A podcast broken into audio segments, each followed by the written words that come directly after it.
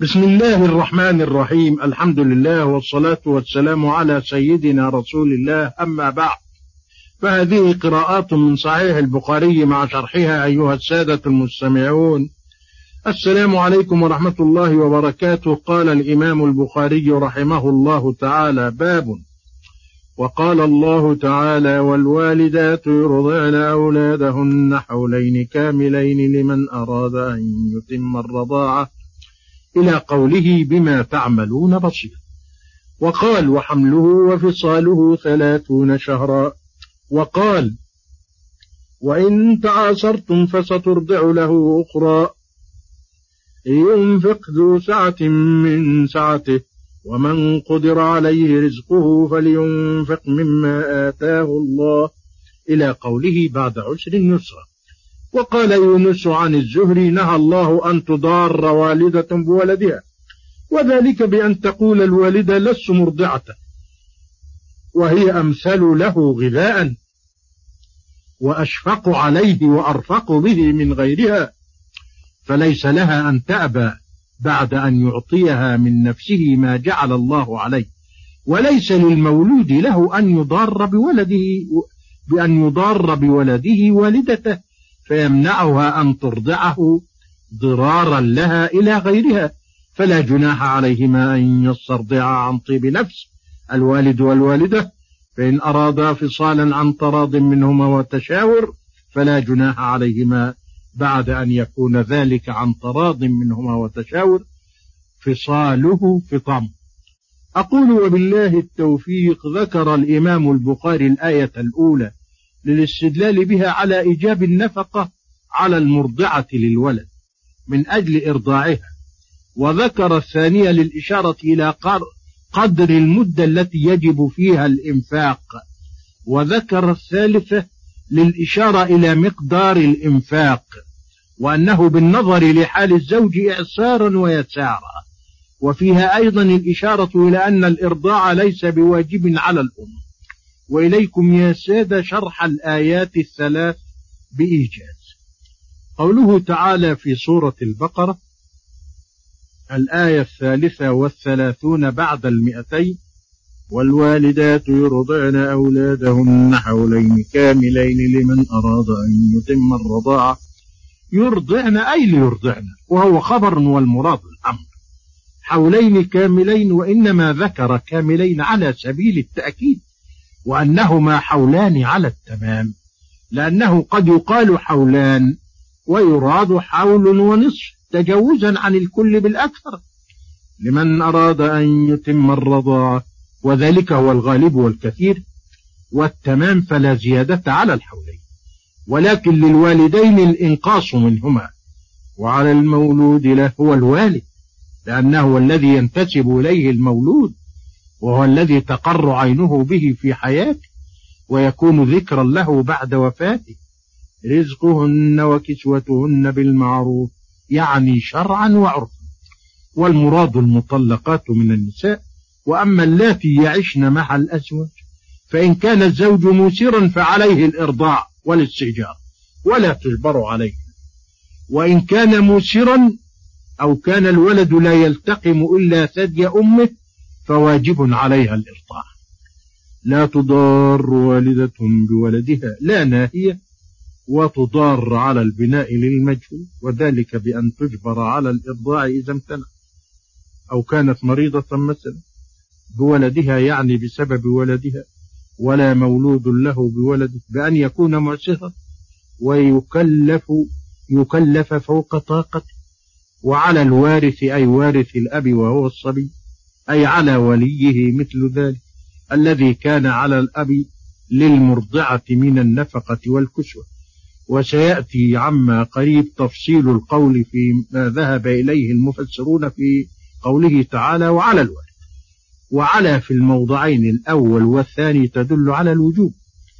فإن أراد أي الوالد الوالد الوالد والوالدة فصالا أي فطاما له قبل الحولين.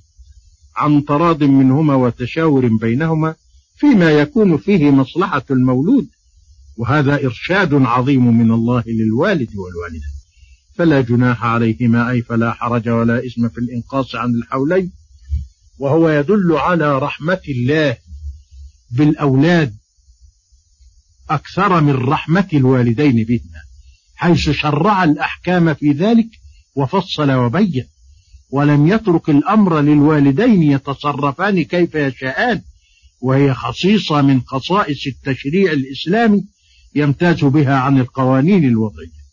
وإن أردتم أن تسترضعوا أولادكم خطاب للآباء أن تسترضعوا يعني تطلبوا المراضع لهن غير الوالدة فلا جناح عليكم أي لا حرج ولا إثم. إذا سلمتم ما آتيتم يعني ما أردتم إيتاءه من الأجر للمرضعات بالمعروف شرعا وعرفا وعن طيب نفس. واتقوا الله فيما أمركم به وما نهاكم عنه. واعلموا أن الله بما تعملون بصير. لا يخفى عليه شيء من أحوالكم وتصرفاتكم وهو متضمن للوعد والوعي. الوعد لمن راقب الله في أموره وتنفيذ شرائعه والوعيد لمن لم يراقب الله. فيه الآية الثانية وهي قوله تعالى وحمله وفصاله ثلاثون شهرا الأحقاف الآية السابعة عشر وقد أخذ من هذه الآية مع قوله تعالى والوالدات يرضعن أولادهن حولين كاملين وقوله تعالى وفصاله في عامين لقمان على الآية 14 على أن أقل مدة الحمل ستة أشهر. والباقي للإرضاع فإن ولدت لتسعة أشهر كما هو الغالب والكثير فالباقي للإرضاع وهكذا. إن زادت عن ستة أشهر. الآية الثالثة قول الله تعالى وإن تعاصرتم فسترضع له أخرى. إلى قوله بعد عسر يسرا وإن تعاصرتم بأن امتنع الأب عن دفع أجرة المرضعة عند اليسار وامتنعت الأم عن الإرضاع فسترضع له أخرى ولا تكره الأم على إرضاعه إلا إذا كان الزوج معسرا فعلى الأم أن ترضعه. لينفق ذو سعة من ذو غنى ويسار بقدر سعته وغنى.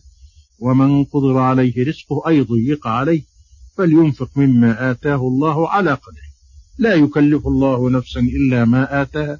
وهذه من قواعد الإسلام الحنيف العظيمة. سيجعل الله بعد عسر يسرا. وقد كان بالنسبة إلى الأفراد وإلى الأمة كلها. وقد كان ذلك بالنسبة إلى الأفراد وإلى الأمة كلها.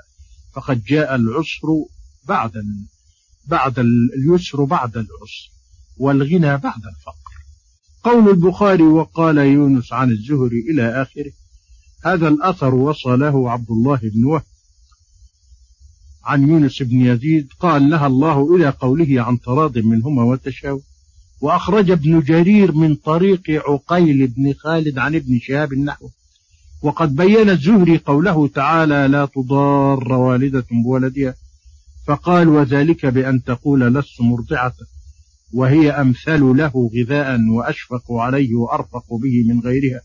وهذا الذي قاله الزهري وهو وهي أمثل غذاء هو ما اتفقت عليه كلمة وأخرج ابن جرير من طريق عقيل بن خالد عن ابن شهاب النحو وقد بين الزهري قوله تعالى لا تضار والدة بولدها فقال وذلك بأن تقول لست مرضعة وهي أمثل له غذاء وأشفق عليه وأرفق به من غيرها. وهذا الذي قاله الزهري وهو وهي أمثل غذاء هو ما اتفقت عليه كلمة الطب قديما وحديثا. وفسر قوله تعالى ولا يضار مولود له بولده فقال وليس للمولود أن يضار بولده أي بسببه فالباء سببية فيمنعها أن ترضعه ضرارا لها إلى غيرها. يعني ضرارا لها مفعول لأجله إلى غيرها يعني منتهيا إلى غيرها كي يكيدها هي تريد أن ترضعه وهو يقول لا ويرضع ولده امرأة أخرى. فيمنعها والمعنى فيمنعها منتهيا بإرضاعه إلى غيرها من المرضعات. وتفسير الزهري للمضار لا يزيد عما ذكرته في تفسيرها. ولو أنني فصلت في قول الله تعالى لا يضار كاتب وشهيد ولا شهيد لا يضار والدة لا تضار والدة بولدها ولا مولود له بولده لاستغرق ذلك أكثر من حلقتين بل وسنة.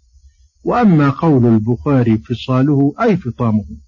الفصال مصدر فاصل فصالا ومفاصلة والفصال هو الفطام وزنا ومعنى. وهو تفسير ابن عباس كما أخرجه الطبري عنه.